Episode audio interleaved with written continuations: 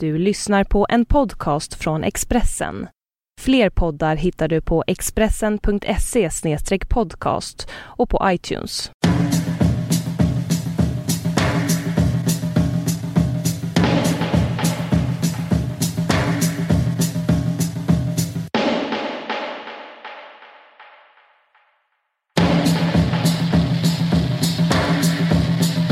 Nu är vi alltså här på eh, Fårö, på Bergmanveckan och eh, ska göra en inspelning av vår podd som heter En vargsaxen-podd.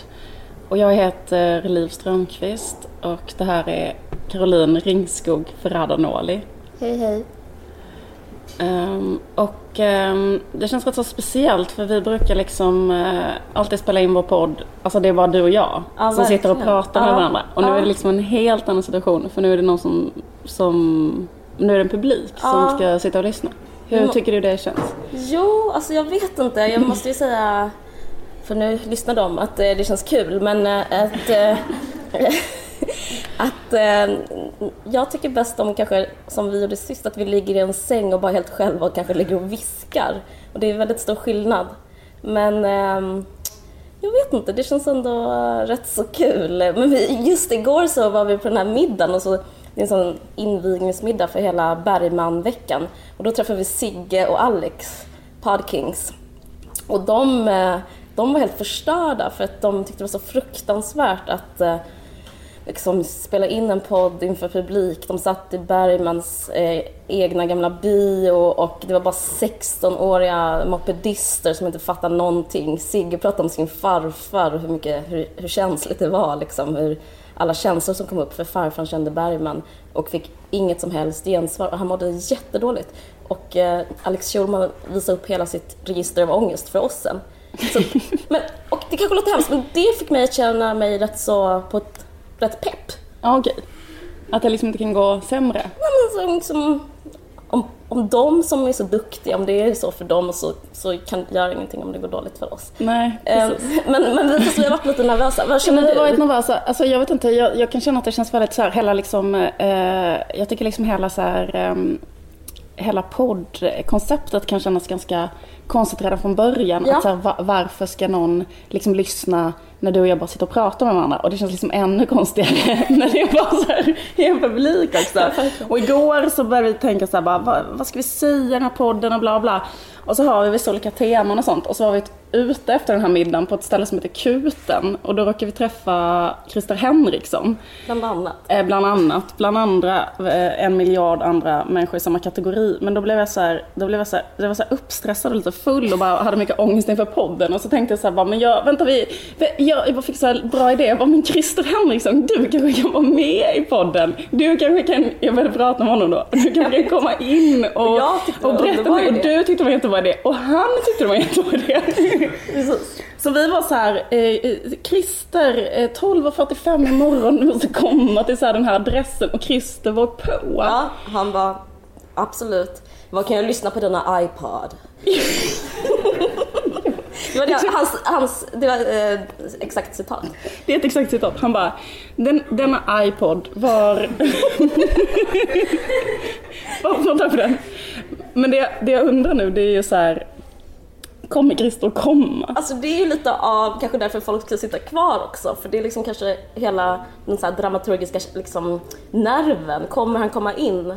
Eh, det är ju spännande. Och hur, liksom, hur kommer det att bli? Kommer vara nykter? Nej, det var Nej, men, ja, men det var ju... Ja, ja men det, det, det skulle bli spännande att se om Christer kommer. Hoppas. Så vi, eh, vi hoppas på det. Ja, Du har ju liksom en eh, jättestark relation till Fårö och Bergman och så. För du var här förra året och bodde här en månad och fick Bergmanstipendiet. ja jag, jag fick det här... Jag fick bo i ett av hans hus. Jag tror det är samma som eh, Knusgård, alltså tydligen ska man säga Knusgård. Märkte du det på hennes samtal? Jag tror inte man ska säga Nej, knusgård. okej. Jag Nej men, men hon sa hela tiden knusgård. Ja, Ja. skitsamma. Men eh, eh, samma hus som han bor i. Eh, ja, jag var där en hel månad helt ensam och alltså det var jätte... Jag älskar Fårö, det var fantastiskt men det var också väldigt psykande. Jag satt och skrev på min andra roman som jag ska fortsätta skriva på nu. Men, eh, blev inte klar. Den blev inte, jag blev inte klar. Men jag skrev väldigt mycket för jag var så himla ensam och jag fick inte ha gäster. Eh, du kom och hälsade på mig en gång, jag myglade in dig. Ja. Jag misskötte mig eh, rätt så mycket. Jag är nog ja, jag är den enda gästen, jag fick ett brev. Jag blev, så kallad, jag blev typ stämd efteråt. Eh, och trots det hade Klerup varit där. Men eh, det är skitkonstigt. Eh, Du, Klerup fick ingen kritik efter att han har varit där och Nej. du fick kritik. jag fick kritik för att jag, eh, jag fick repressalier för att jag hade städat dåligt. Ja men jag kommer ihåg det, för jag var ju med dig sista dagen. Ja, och jag när du skulle dig städa. Ja men exakt, jag städade lite. men så kände, men grejen att det fanns så lite städgrejer. Ja. Kommer jag ihåg. Ja. Men så var det typ att du var så här: jag skiter i moppa, vem moppar nu för tiden? Typ så var du. Exakt. Ja. Men det var väldigt... Och sen så var det så här, "Va- varför har du inte städat ordentligt? Precis, men det var väldigt eh, speciellt att vara där. Jag, jag bodde i han, en av hans fruar, hur må, ingen vet hur många han har haft, eller du kanske vet? Nej, Ja. vet inte. Många kan inte räkna. Man, nej, vi har inte så många inte så fingrar. många fingrar på en. Eh, hur som helst så cyklade jag till hans, jag bodde i ett av hans fruars hus och så cyklade jag till hans jättedolda eh, liksom privata bostad varje dag och skrev. Och så satt jag i hans musikrum och skrev. Och jag var helt ensam i det där huset och det kändes som jag inte egentligen borde få vara där. Det känns, jag känner det fortfarande, ingen borde få vara där. Det var väldigt privat. Och jag, jag, bara liksom, ingen, jag hade ingen täckning på mobilen och jag liksom kom in i liksom en helt annan verklighet. Och jag, liksom, jag var nydumpad, om, man kan, om det finns ett ord. Som, och jag var liksom bara så här ledsen och nära min jätteflummiga text. Jag bara gick omkring där. Jag sov väldigt Jag låg i hans säng och sov eh, jättestor del av tiden. Och liksom, det var väldigt speciell stämning. Och eh, de en, det enda liksom, varelser jag connectade med var alla de här fåren. Så jag var så här, sa hej till dem och vid ett tillfälle så tänkte jag så här, "Va- om jag ska få vara fri, varför får inte de vara fria? Så jag typ glömde stänga gärdsgården. Alltså det blev liksom, jag började på ett eget projekt där liksom. Det blev sån um, Jag persona-grej med dig och fåren. Precis. Du bara, vem är jag? Vem är det här fåret? Precis. Ja, ja. Men det, ja, fast det var fint. Ja, men jag kommer ihåg det för jag var ju och hälsade på som sagt. Ja. Och, eh, ja men det är väldigt speciellt det där huset där man får Ja. sitta och skriva. Eller där, då, där får ju ingen annan verkligen gå in liksom, och det är väldigt så här, stängt. Men också sån här stämning att allting där inne är så här. Eh, det här var Bergmans vattenglas. Ja. Det skulle vi kunna sälja för eh, 70 000 på Ebay. Det här var hans batterier, de kostar 50 000. Det här var hans hörlurar, de Ja. kostar liksom 200 000. Alltså allting Precis. det känns som att det är så mycket deg, eh, så potentiell deg inne i huset. Ja. Så att det är så extremt larmat. Det är som, eh, vad heter det, Fort Knox. Mm. Som var så här eh, en samlares eh, såna, vad heter det, D- dit elefanter går och lämnar, sån elefantkyrkogård för Ja, samlare. ja, ja, jag fattar. Mm. Ja. Och så är det liksom så sjukt mycket larm och eh, det är just typ en röst som säger så här, om man går för nära så är det en röst som säger så här, Gå härifrån! Flytta dig! En så här inspelad jättearg röst. Ja. Gå två steg bak, du får inte vara här. Då tror man att det Ingen en, tycker om dig. då tror man att det finns en hel styrka där, men det är liksom förinspelat. eh, Och det, ja, det var varje dag när jag kom dit. Det var liksom det, den typ av mänsklig röst jag fick höra varje dag. Men, eh, och du fick höra den också för du, du ville se hur det såg ut. Jag ville bara se liksom från eh, lite håll hur det såg ut och då var det någon som sa till mig så här. Det är roligt för då tänker man att han Ingen har typ regisserat det mer liksom. Har han det? Nej men man kan tänka Ja. sig det. Så här.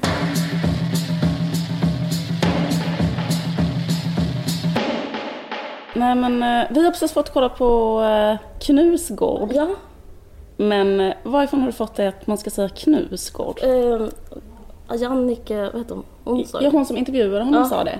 Ja, kanske det är norska. Jag vet inte, men eh, jag har också hört att man ska säga knävsgård. jag vet inte. Men jag har alltid sagt knausgård eller knausi. Va, eh, hur, hur, Knaus. Vad, tyck, vad tyckte du? Jo, det är faktiskt rätt så kul tycker jag när man är där för att det är som att en grej med Knausgård är liksom att han är så himla snygg, eller att han har så himla mycket star quality som Ja. människa. Och typ, för jag kommer ihåg att jag var på en sån eh, författargrej innan han hade gett ut alla de här grej, grejerna i Sverige och innan han alls var känd i Sverige. Han, han skulle precis ge ut den första och var bara på sån läsning. Innan han var liksom en superstar. Och då var jag med också på den läsningen och det första man tänker, alltså man har inte någon aning om vem han är eller vad han har skrivit eller någonting. Det första man tänker på med honom är att han är så jävla snygg. Och jag tror typ att alla tänker på det. Och på något sätt så blir det så här en konstig del i allt detta. För att det är väldigt många så det känns som att det går ett sånt sus genom publiken. Och alla sa det också bakom oss. Det är väldigt mycket så här äldre kvinnor och alla säger så här, vad snygg vad snygg vad snygg. Det är som eh, kulturtanternas Justin Bieber. Ja, lite. verkligen. verkligen. Eh, var ni där? Förlåt att jag interagerar med pub- publiken. Men okej, eh, ni behöver inte svara. Men grejen är, jag kände det som att det var att vi alla var på dejt med honom. Att alla var så här, tycker du? Typ. Så stämning i publiken om man, om man vände sig. eh, All, det var så himla mycket, det var kvinnor och alla bara, ja, det var många som liksom svarade på hans. Jag vet. Så, ja, jo. Nej men så är det ju, alltså de fyllde i. Linda och Linda, ja, det var väldigt mycket så här att eh, man kände liksom eh, han talar till mig. Ja, Eh, det var som att folk svarade lite Ja. grann så här smått själva när han sa något och bara ja men det håller jag med om. Eller så är det ju absolut. ja, Eller, Jo, i och för sig. Nej men alltså, och väldigt mycket så här att de var på tänkte hans också på Ja, det. ja visst. Mm. Det var ju en publik som var helt liksom förtrollad. Ja, alla där inne var kära i honom känns det som. Och, Eller kändes- nästan, och nästan, eller jo men jag fick en sån känsla och, och nästan inklusive jag själv. Ja. För att jag ställde ju en fråga eh, på rent trots för det var, så, det var, det var bara medelålders kvinnor där. Men ändå så när det blev frågestund så var det bara män som såklart räckte upp handen som en sån studie hur ett klassrum är. Man bara, men gud vad tråkigt. Och då så blev jag... Det fanns typ fyra män i hela Ja, lokalen. alla de- alla de ställde så här, två frågor var. Ja, precis. Och, då ställde jag en fråga. Bara för du ville så här uh, representa så här. Ja, precis. Kvinnor får också tala i församlingen. Precis. Eh, och då tittade han på mig. och då kände jag, jag var, då tänkte jag så här, Caroline, skärp dig. Det är viktigt också vad han säger. Låtsas att du bryr dig om vad han säger.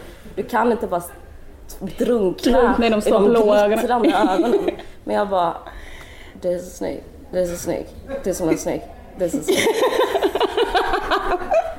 Detta hände, detta, detta är helt Ja. sant. Så du sen frågade mig, vad tyckte du om svaret? Och då bara så här, mm, bra. Men jag, det jag frågade är lite intressant. men- det kan vi också prata om på riktigt. Ja men det kan jag prata om riktigt. För det som hände, eller det som jag kände väldigt Mm. starkt under hela grejen, förutom det här att eh, han är jätte, jättesnygg och ehm, eh, sådär. Då, då är det liksom att det är väldigt mycket så när han sitter och pratar att de refererar, de pratar för det första bara om andra män. Ja. Tänkte du på det? Att det liksom, det är, det är bara, det är liksom den här heliga fyrklövern, typ Strindberg, Bergman, eh, Norén och Knausgård. Den liksom... Eh, Min fråga alltså var, var, var i mansrollen i kris. För han nämnde det innan så var frågan Ja. det. Så, ja. Och så, de pratade bara om män och det var bara män som ställde frågor. Och de, liksom, det var ju väldigt mycket sån stämning. Och sen sa Knausgård vid något tillfälle på slutet, han bara mansrollen är i kris. Och då sa du väldigt roligt så här, när jag sitter här just nu så tycker jag det känns som att mansrollen är i kris. Ja, just det. Jag, jag tycker det verkar, liksom, jag menar, ni, ni verkar ha det bra. Men han fattade inte det skämtet Nej. på vår dejt. Nej, precis. Diktol. ja, ja, men... Du försökte vara den här lite så här eh, härligt eh, säga emot på en Ja. dejt för att bli lite mer intressant. Precis, Mm. precis. Eh, han, han bet inte, eller tog inte det betet. Men eh, ja, precis. Ja men för han menar ju då att, att, eh, att mansrollen är i kris eller att den är i förändring så här.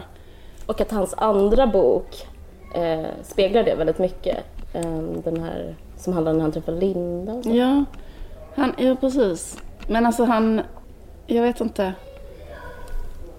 Jag skulle önska att han skulle liksom ha förklarat lite mer vad han menar att den krisen består i. Mm.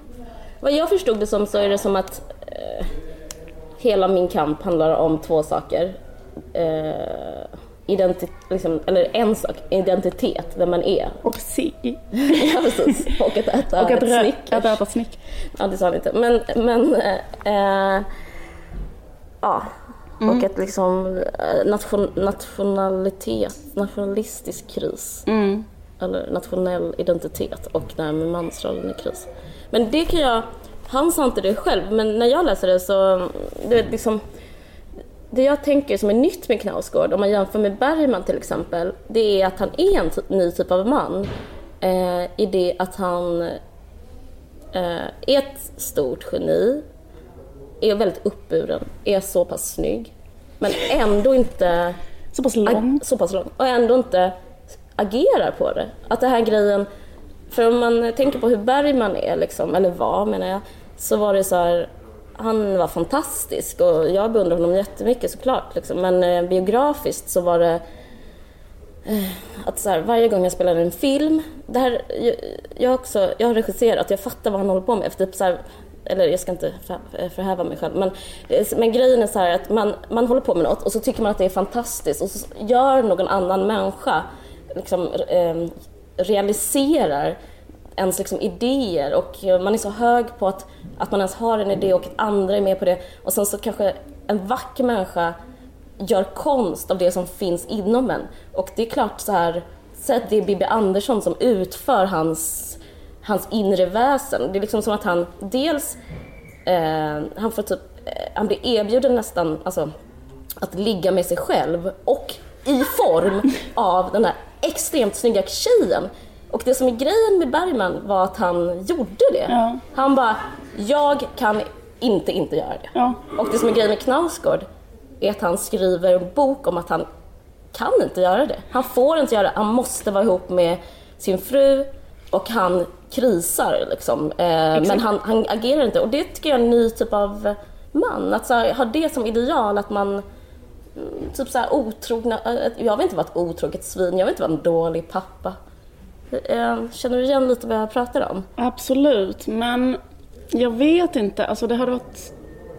Ja, det kanske, det kanske är liksom sant och inte sant samtidigt. För att jag kan tänka den här grejen, eh, alltså verkligen den här grejen med eh, ett, ett, ett manligt konstnärsgeni som eh, blir så här ihop med alla som, liksom varje film de gör så blir de ihop med någon i den och sen så får de ett barn med den och sen så lämnar de det barnet och sen så blir de ihop med någon annan och får ett barn med det och sen så lämnar det barnet och bla bla bla. Ja. Um, alltså jag vet inte, jag tror, jag tror liksom att anledningen till att typ Knausgård inte gör det är ju för att jag, jag känner att alltså hela hans bok handlar ju om att hans pappa var liksom en dålig eh, förälder eh, på något sätt. Och det känns som att det är så här sjuka liksom självhatet som skulle uppstå, det skulle liksom förgöra honom helt och hållet. Så det är som att jag vet inte om det har att göra med tiden så mycket som det har att göra med den relationen, läser jag det som. Att Men, så här, ja, man, man liksom måste nästan reparera en sån skada som man själv har utsatts för. Och det tycker jag är rätt vanligt. Alltså, det fenomenet, jag tänkte också på, eh, för vi kollar ju på den här filmen som Bo Widerbergs son Martin Widerberg har gjort. Som heter Alla är äldre än jag. Heter den. den handlar ju om att eh, han blev typ lämnad av Bo Widerberg själv typ i Cannes med nanny när han var fyra och sen var det bara sån Mm, och ändå stämning. han. Nej jag skojar. Exakt. Eh, och liksom så känner han så här. ehm, va, eh, nej liksom att, att, att, eh, att han kände sig som typ olyckligt kär i sin pappa hela livet. Hans pappa gav honom aldrig liksom så här. Det var aldrig tillräckligt kul. Liksom att Bo Widerberg kanske, och det hemska är att det kanske var så på riktigt. Ja. Att han kanske kände så här, det är inte tillräckligt tillfredsställande för mig att vara med mitt barn. Jag har inte tillräckligt kul. Utan jag har roligare när jag är så här med min älskarinna i Cannes. Det, går, det mäter sig inte mot att skapa. Jo, jo, men jag tror vi ändå Ja. säger samma sak. För Ja. det, det som var då var att det fanns en slags, eh, ett ställe, ett utrymme för den typ av han, han gjorde ju det, han var ju med sin älskarinna som du säger. Bergman låg med er allihopa. Men att det inte, alltså det, statusen i det har förändrats tror jag. Alltså det, självklart är det ett personligt trauma. Eh, min pappa gjorde det mot mig. Jag vill inte vara som det svinet. Men det är också, det var allas pappa gjorde det mot alla. Alltså, all, alltså det, det väl, var väl eh, en yrkesroll och en mansidentitet att man, man jobbade och någon annan tog hand om, Om familjen. Ja precis, Ja. och så var det i olika utsträckningar. Men liksom att det, att det finns, jag tycker att idealet ser annorlunda ut. Alltså det ser man ju bara typ om man går på Söder som Knausgård pratar om. Mm. Det här att pusha en barnvagn framåt. Eh, Liksom, varför gör alla det nu? Är det för att alla blivit svikna av sina fäder? Så kan det ju vara liksom. Men det, det finns i alla fall ett nytt Alltså, sätt att förhålla sig ja, till. absolut. Det gör det, det gör det ju verkligen. Och typ det finns liksom en, eh, ett ideal. Alltså nu, jag tror att det är väldigt mycket svårare. Alltså, ehm, det känns som att om det var tabu innan, typ att skilja sig till exempel kanske var ett stort tabu på liksom 50-talet. Men liksom det största tabut man kan göra så här familjemässigt idag är ju typ att, bara, att lämna sitt barn och sen aldrig mer ha kontakt med det. Eh, typ att bara dra och eh, träffa det så här en gång om året. Men det var ju lugnt att göra. Nästan, nästan i vår generation var ju det lugnt. Eller förstår du vad jag menar? Typ när vi var små att det var så här, alltså när folk skilde sig. Att folk inte hade varannan vecka och så. Utan då var det ju mer så att de träffade sin pappa kanske en gång varannan helg eller så var ju det. Och, det, och det, idag känns det nästan ofattbart. Att så här, premissen för att skilja sig om man var man var att man skulle få träffa sitt barn bara två dagar varannan vecka. Det måste ju vara helt... Alltså det är ju sinnessjukt att tänka på det idag. Absolut. Men jag tror att själva eh, frågeställningen finns kvar som du är inne på. Att det är roligare att vara med sin älskarinna. Så tror jag att liksom nästan alla kommer överens om med sig själv. Så här, vad tycker jag är kul? Tycker jag det är kul att festa och kanske ligga med någon? Eller tycker jag det är kul att vara med den där hela Ja. tiden? eh, Och vara hemma och tvingas kolla på TV. Då tycker man kanske, efter de två första åren kanske är roligt. Så här. Och sen så tycker man att det andra är roligare. Men, men eh, att det finns Eh, den konflikten liksom finns fort, den är konstant men det är bara, det är tabun, tabun har liksom ändrats. Ja. Vi, vad var det? Det var ett citat från den där Bo Widerberg-filmen Mm, som handlar om, kan inte du läsa det? Um, alltså han säger, Gå Widerberg säger så här att alla hans filmer handlar om så här. Vilken väg ska vi gå mellan ansvar och frihet? Hur mycket ska vi skita i andra för att det ska svänga mer för oss själva? Och sen sa han också, man kan inte förverkliga sig själv utan att skada andra. Men, är det verkligen så? Jag vet inte. För att han, han kanske då, eh, alltså sa då i alla fall att han drabb, alltså han, vad heter det, psykades av de tankarna. Eh, för han var också väldigt mycket otrogen. Han, Kärlek 65 handlar om det till exempel. Ja. Men han valde ju då att agera på det så att han bara, nej, han kom väl fram till då, jag kan, jag måste skada andra för att mitt, min person är så Ja, stor. min frihet. Min frihet. Jag måste, om, jag, om jag hämmar mig själv så, alltså, jag tror att det, liksom, det finns en relation, det är intressant med just konstnärer och moral liksom. För det, jag, jag vet inte om det har ändrats men jag upplever då med Bergman och med honom att liksom, och även Lars Orén om ni har läst hans dagböcker, alltså att det är så här eh, det är fel det här, men jag måste göra det. Och det där måste är så himla flummigt. Jag känner också att det har att göra med eh, den gamla skolans psykologi. Så här, med så här, eh, om man går i terapi och psykodynamisk eh, terapi, då är det sådär vad, vad vill ditt inre väsen? Och eh, låt oss hitta det och ta hand om det. Nu finns det ju ett helt annat sätt att se på val som är jag går KBT och jag väljer till exempel att uppskatta situationen. Jag väljer att se den här som en... Nu, jag väljer att tycka att det här är en underbar poddsituation. Jag väljer att inte vara nervös. Det är att, vara, att gå i KBT. Och det är, liksom, det är väldigt långt från det här eh, freudianska konstnärsgeniet som så här, om detta stoppas kan jag bli... Vad kan man bli? Jag vet inte. Få en tumör eller... Men jag tror, att det finns en helt, jag tror att det finns en helt annan anledning till att människor har vänt sig mer, alltså att man ser den här stora generationen i vår ålder som liksom eh, hänger sig jättemycket åt familjen. Män som Ja. är hemma med sina barn, är liksom besatta av sina barn, Ja. håller på med sina barn. Kvinnor, liksom att viger all sin tid åt familjen och liksom att man ser en liksom folkrörelse nu som håller på med detta. Ja. Liksom. Ehm, och, eh, och det tror jag har att göra med en annan grej som är liksom att, så här, att vår tillvaro blir mer och mer och mer så här, eh, alltså att det blir mer och mer och mer eh, ångest i den osannolika mängden av fria val. Alltså att Ja. existentialismen pockar på ännu mer. Ja. Alltså det är som att den största ångesten är att hela tiden att ha helt obegränsade valmöjligheter. Och liksom det enda vi har kvar, för i och med att man får skilja sig, man kan byta partner, man kan bo var som helst, man kan göra det ena och tredje. Men liksom den enda begränsningen, den enda restriktionen, för det är skönt att ha en restriktion. Ja. Att få ett barn är liksom en sån led som man kan hålla sig i som är att slippa bara totalt flippa omkring liksom i universum. Och det tror jag nästan är därför vår generation är så här. Och de använder barn eh, för att eh, eh, liksom trösta sig själv från den där liksom existentiella Ja. tomheten av att, Oändligheten. oändligheten Ja. av, av, av val och möjligheter. Och det gör att barnet kommer i det totala centrumet av vår kultur nu och Ja. det blir istället att föräldrarna liksom cirkulerar på något sätt och nästan använder barnet som så här boj typ. Ja. Och det vet inte jag det kommer att leda till. För jag tror inte det är nödvändigtvis... Alltså jag, jag tror inte... Ibland kan jag tänka med vissa barn att man kan tänka att de blir använda lite för mycket av sina föräldrar. För att föräldrarna ska slippa liksom Kunna göra... sätta sina egna ja, gränser. Ja, exakt. Ja, men jag har ju tänkt att jag eh, skulle jättegärna vilja vara nykter i nio månader och då var det som, ja, jag brukar... Eh, jag har faktiskt tänkt på det på riktigt. Jag bara, Ja. Vad soft. Och jag bara, är det hur inte upp till man- mig längre liksom. Alltså det låter som att jag kommer ut som alkoholist, det gör jag inte. Men Nej. ändå så här, skönt att bara få chilla kanske ett år liksom.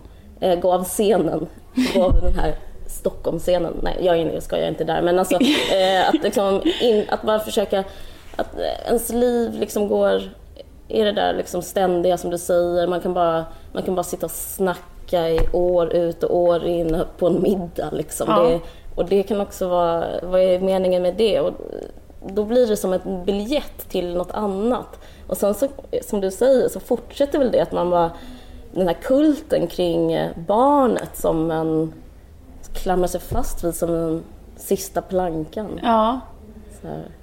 Barnet bara, eh, Barnet bara, liksom sluta kolla på mig.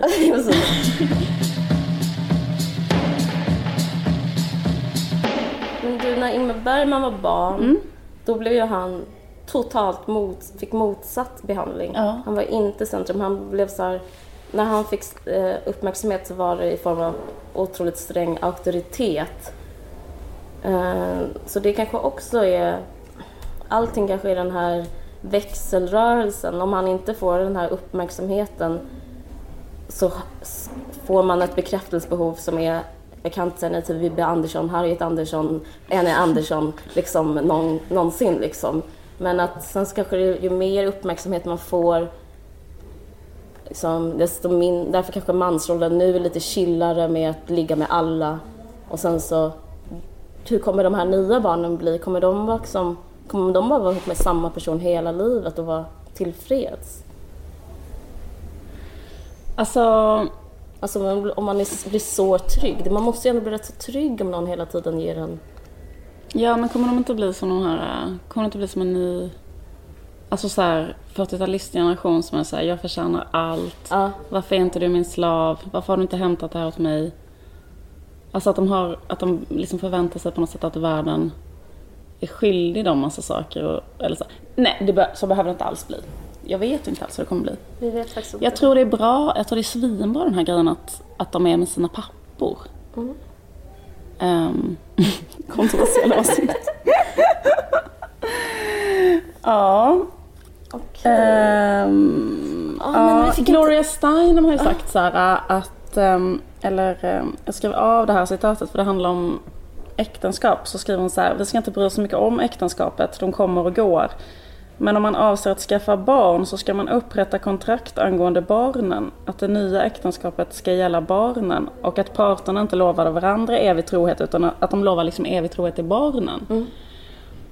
Det är ju en grej för att förhindra den här Bo Widerberg situationen liksom att eh, man bara skaffar barn och sen lämnar dem och så blir de barnen jätteledsna och måste göra en film om det och sådär. Mm, ja. Eh, för liksom om han hade istället för att gifta sig med den där frun så hade han kunnat bara bestämma med barnet så här. Tills döden skiljer oss åt ska jag eh, finnas där för dig. mm, Det tycker jag är ett så bra förslag. mm. Men man undrar ju då om man skulle kunna skilja sig också, barn och förälder. Alltså om man skulle kunna få välja som barn så här. Nu vill jag att vi ska gå skilda vägar för att liksom jag är trött på dig typ. Ja, jag vet inte. Jag upplever att det finns någonting annat också. Jag upplever att det finns...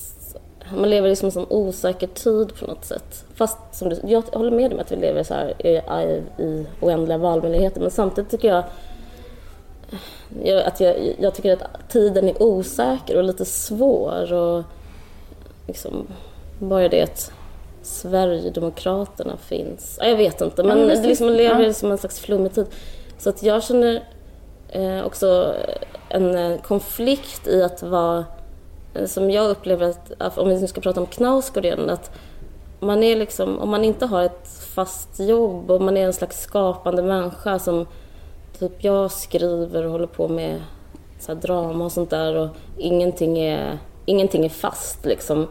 Eh, det jag har att romantisera det är ju definitivt inte att eh, liksom kedjeröka med en basker eller eh, liksom eh, leva ett sluskliv i Gamla stan eller något sånt där. Liksom, jag vet inte ens om det skulle erbjudas nu för tiden. Men alltså jag, jag är snarare väldigt jag är så paniskt rädd för droger och allting som är flummigt. Liksom. Ja precis, du skulle inte åka till så här bohemkvarteren i Paris och flippa. Nej, det, är typ, det, det skulle ge mig akut ångest. Ja. Liksom. Så att min önskan i den här världen där allt är fritt är liksom att försöka bli...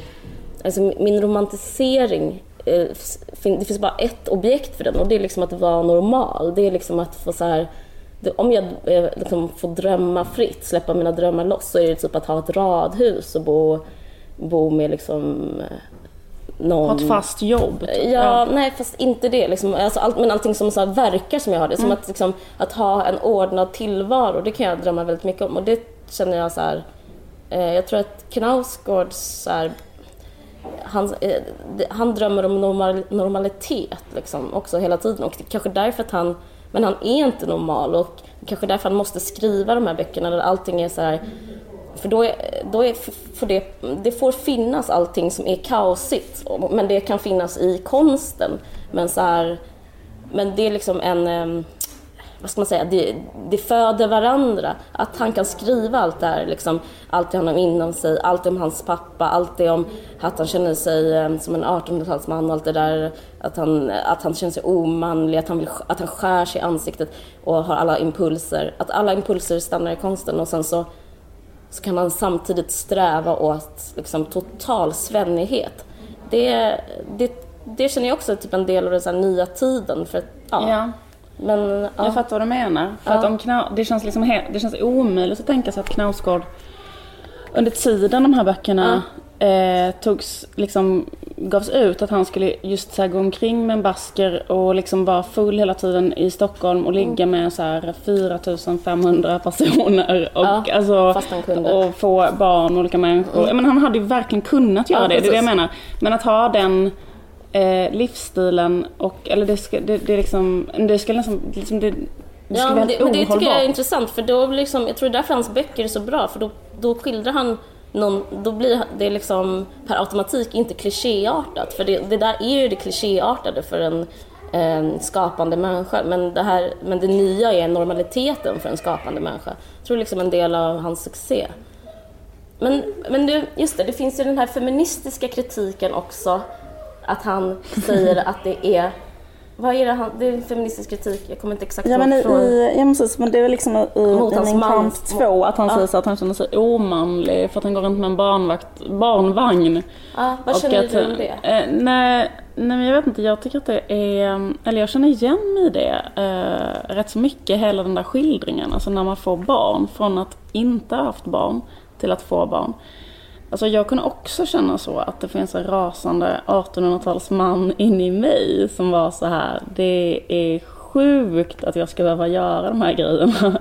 liksom, det är helt orimligt att jag ska behöva gå upp klockan fem på morgonen. Och liksom, alltså det, är o, det är helt orimligt, liksom, de kraven som läggs på mig nu. Och det måste vara någon annan som ska göra det här. Eller hur kan det vara meningen att jag ska göra allt det här? Liksom? Eh, så ehm, jag, inte, jag tycker att det är en ganska bra beskrivning. Jag tror inte den beskrivningen handlar om egentligen, eller jag tycker det är synd att man lägger en genusdimension på det för jag tänker snarare att det handlar om alltså skiftet eh, som man måste göra när man får ett barn som är att från att vara fri till att aldrig mer vara fri i hela sitt liv. Alltså eh, på något sätt. Och det gäller alla liksom? Ja absolut. Mm. Alltså att man har gett upp sitt fria val och eh, satt sig själv i en sån förbindelse med en annan människa där man eh, och det är ju en eh, liksom eh, ganska sjuk upptäckt eller så här, om man inte har tänkt på det det är svårt att föreställa sig det innan. Men att man har ett ansvar som är så oändligt och livslångt och um, det, ja, det är ju som att liksom men den insikten är kränkande. en... eh, Kan vara. Alltså det är, det är ju... En del av den kanske är kränkande men sen är den förbunden med så mycket andra känslor så det kanske inte är den känslan som man tänker på först för att man är så eh, uppfylld av typ lycka och kärlek och så till sitt barn. Eller jag var det i alla fall, det är ju inte alla som är det heller. Men det känns ju som att gå från att leva i en demokrati till att leva i en diktatur helt plötsligt. Som att flytta till ett sånt auktoritärt land där man liksom inte får... Alltså så här, det blir ju så här hela ens liv från att man gå ut fritt, göra vad man vill, gå upp, gå och sova på nätterna, gå upp och äta när man är hungrig. Så det är så här, du kan inte äta nu, du kan inte gå upp nu, du kan inte sova nu, du kan inte... Alltså allt, hela ens liv blir ju så. Ja, Ehm, och det där med att gå runt med en barnvagn, för det kan jag känna igen också, att jag också in, inte heller ville gå omkring med en barnvagn. Nej. Alltså, att, det bara, att man känner sig så osoft i den rollen. ja. Ehm, det känns så konstigt omkring med en barnvagn. Om man aldrig gjort det innan. Var det typ så att du liksom eh, släppte den om det kom någon? Men grejen är att jag har också kompisar som var så här, eh, inte ville till exempel hjälpa mig att putta barnvagnen för de tyckte också det kändes så, så pass konstigt att gå med en barnvagn. Typ som en cockblocker? Ja, eller en, eh, alltså tjejer som inte vill göra det för att man känner sig så himla... Alltså men det handlar om en annan sak. Det handlar om att man känner att det ramlar ner liksom ett ton av sjuk kvinnohistoria på en som gör att man blir helt mosad i en sån konstig kvinnomamma situation som man kanske inte alls liksom känner sig bekväm i så. Eller om man speciellt om man jag vet inte. Sen är det olika hur man är, för vissa kvinnor kanske har väldigt lätt för... Men jag tänkte det när han sa, eller när Knausgård pratade om det, att mansrollen var i kris. Då tänkte jag så här, fan men kvinnorollen har, är, är ju, har ju alltid varit i kris. Alltså den situationen han beskriver, och innan mansrollen var i kris, då var det harmoni. Men det, en, alltså det känns ju som att, jag bara tänker på så här hur det har varit generationer bakåt. Liksom hur det har varit att vara en kvinna. Vilken konstant så här, krissituation på något sätt.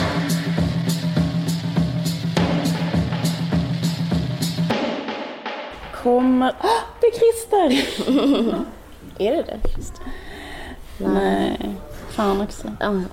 Det hade varit ett fantastiskt avslut ifall Christer kom in nu och bara och kunde läsa en, em, ett stycke ur um, någon Bergman-pjäs typ. Men jag bara tänker på det här um, att inte bli ihop med sin skådespelare. Ja. Det, alltså egentligen är det ju väl, jag tänker, eller varför blir man det så ofta? Det är så himla vanligt. När jag sa det till dig innan så började du så här rabbla upp, du är så bra på kändisar. Kan inte du rabbla upp dem igen? Eller det var typ så här jättemånga som... Nej, ja men precis. Nej, men Ja. det är väl liksom... Jag vill inte rabbla upp men det, det är liksom... Mm. Ja men typ, jag, det finns väl hur många som helst men hon i Twilight som var ihop med, Just tänk det. hon var ihop med Robert Pattinson, de träffades ju först när de var de här vampyrerna och Ja. självklart blev de kära i varandra då. Ja.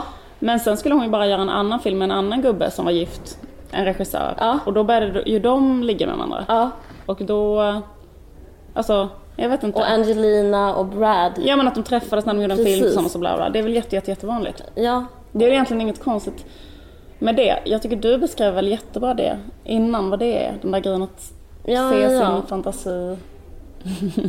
precis. Ligga med sig själv. Alltså, jag, det tänker jag mer som regissören. Ja, just det. Men ehm, jag blev ju lite kär i min fotograf. Mm. Hoppas han lyssnar. Nej men, eh, Ja, men när ni skapade någonting tillsammans och då liksom blev du, när ni gjorde det var att, att du gjorde din pilot. precis. Mm. Men, eh, men jag kan också, det finns något annat, man brukar, jag tänkte på det, den där grejen, att det finns ett annat sånt icke-romantiskt, alltså odejtigt liksom, sammanhang som är när man går till sin psykolog. Det är väldigt så här, Mm. låter som jag liksom, det, ligger inne på sluten avdelning och pratar bara om eh, olika psykologer hela tiden. Men i alla fall, det är, det är allmänt känt att eh, man ofta blir kär i sin psykolog. Alltså jag skulle, jag skulle aldrig bli det, men det, jag funderar på att byta faktiskt psykolog. Jag tror det är ett bra tecken om man, om man känner så. Ja, men det, det, är liksom, det, det kallas överföring. Det är en Ja. klassisk mekanism som händer. Och eh, jag men- jag menar inte så här, försvara Bibi, eller jag kanske ska försvara Bibi. Eller så här, frågan är så här, okej varför gjorde Ingmar Bergman det? Det är så här, Ja. men se på Bibi liksom. Men eh, varför gjorde Bibi det? Det kanske är typ den grejen så här, att få den, eh, liksom någon leder en så himla mycket att det kan vara man överför någonting. Ja. Jag vet inte. Jag vet inte I den här heller. Lena Nyman-boken så snackar hon ju också om det, att hon alltid blir kär i regissören. Jag har inte något jätte... Men sen tror jag också bara att det är en sån grej att liksom man, om man, är på, mm, man bara är med varandra och är på samma plats. Att det Ja. gör att, alltså det är ju den vanligaste stället att träffa någon överhuvudtaget, är på ens jobb. Som jag med fåren. Ja men exakt, du var där jättelänge med fåren, du blev liksom, hade du varit där lite längre så hade du liksom börjat Jag tänka. lite kvar nu. Ja, eh, nej men att, eh, jag menar ehm, Ja, det är typ det att man bara är bredvid någon jättelänge som så bara, och i och med att, eh, ja.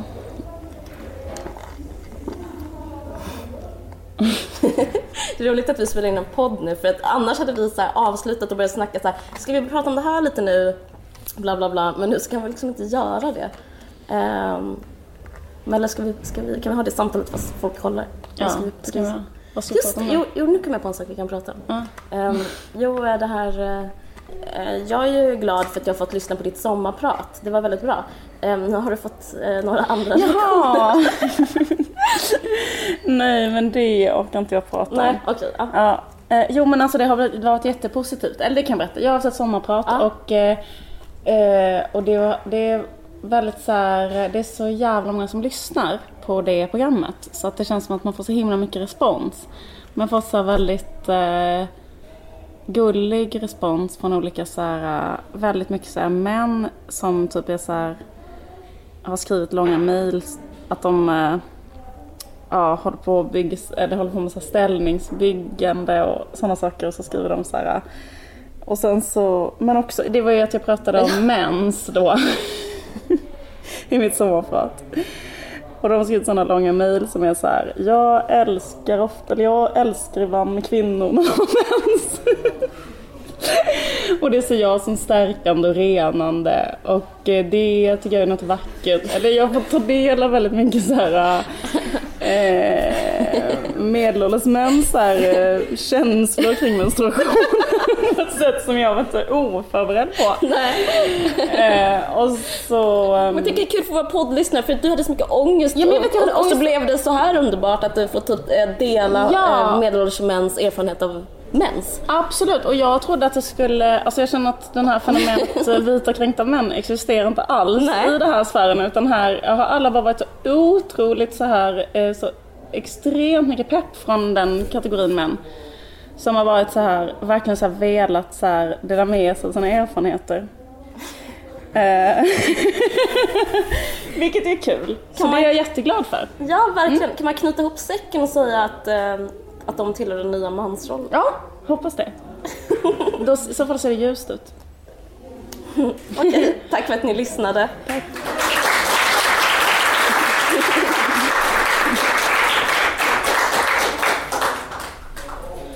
Ni har lyssnat på En varg söker sin podd och eh, det, eh, programmet görs av mig som heter Liv Strömqvist och Caroline för Radio Norli i samarbete med Expressen Kultur och man kan lyssna på iTunes. Och musiken gjordes av Vitpuls.